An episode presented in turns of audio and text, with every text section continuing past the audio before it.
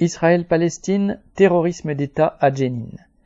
La dernière offensive militaire israélienne contre le camp palestinien situé dans la ville de Jenin, en Cisjordanie occupée, a fait 12 morts et une centaine de blessés, parfois très graves.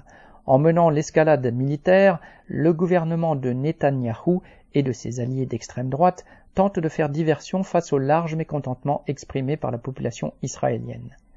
Le 3 juillet, le gouvernement israélien a lancé contre la population du camp palestinien de Jenin une opération militaire de grande ampleur. Citation, la plus importante depuis 20 ans en Cisjordanie, fin de citation, a-t-il déclaré. Sous prétexte de neutraliser des groupes armés palestiniens qualifiés de terroristes, bombardements, blindés et soldats ont semé la terreur, rasant des rues et des maisons au bulldozer. Plusieurs milliers d'habitants ont pris la fuite. Le camp de Jenin, qui compte 18 000 habitants sur les 50 000 de la ville, a une fois encore été victime de la fuite en avant répressive du pouvoir israélien et, plus précisément, de la situation précaire du Premier ministre Netanyahou, talonné par ses alliés d'extrême droite au gouvernement. Bien qu'il ait annoncé le 29 juin, fût-ce du bout des lèvres, dans une interview à un journal américain, qu'il abandonnait un point essentiel de son impopulaire réforme judiciaire, Netanyahou a eu à affronter la poursuite des manifestations, foule rassemblée le samedi 1er juillet, ainsi que menace de blocage de l'aéroport Ben Gurion au moment des départs en vacances. En effet, si le Premier ministre renonce à introduire la possibilité pour le Parlement d'annuler par un simple vote une décision ou un jugement de la Cour suprême, il ne cède pas sur son souhait de voir l'exécutif nommer les juges à la Cour. Il reste clairement crucial pour lui de se protéger dans les multiples procès pour corruption en cours à son encontre.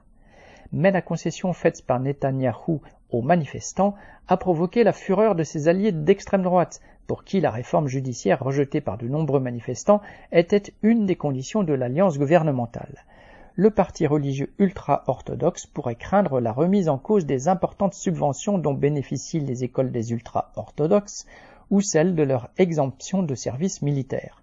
Quant à l'impunité des exactions des colons, militants racistes dans les avant-postes que sont les nouvelles implantations dans les territoires occupés, les ministres d'extrême droite Ben Gvir et Smotrich tiennent à pouvoir la garantir sans que des juges cherchent à s'en mêler. Ce nouvel épisode sanglant de la guerre menée depuis trois quarts de siècle aux Palestiniens sur leur propre terre ne suffira sans doute pas à faire retrouver au Premier ministre un soutien populaire. Il approfondira encore l'impasse dans laquelle les gouvernements d'Israël ont plongé leur population avec le soutien actif des grandes puissances occidentales, Washington reconnaissant cette fois encore au gouvernement israélien, citation, le droit à défendre sa population, fin citation. Viviane Lafont.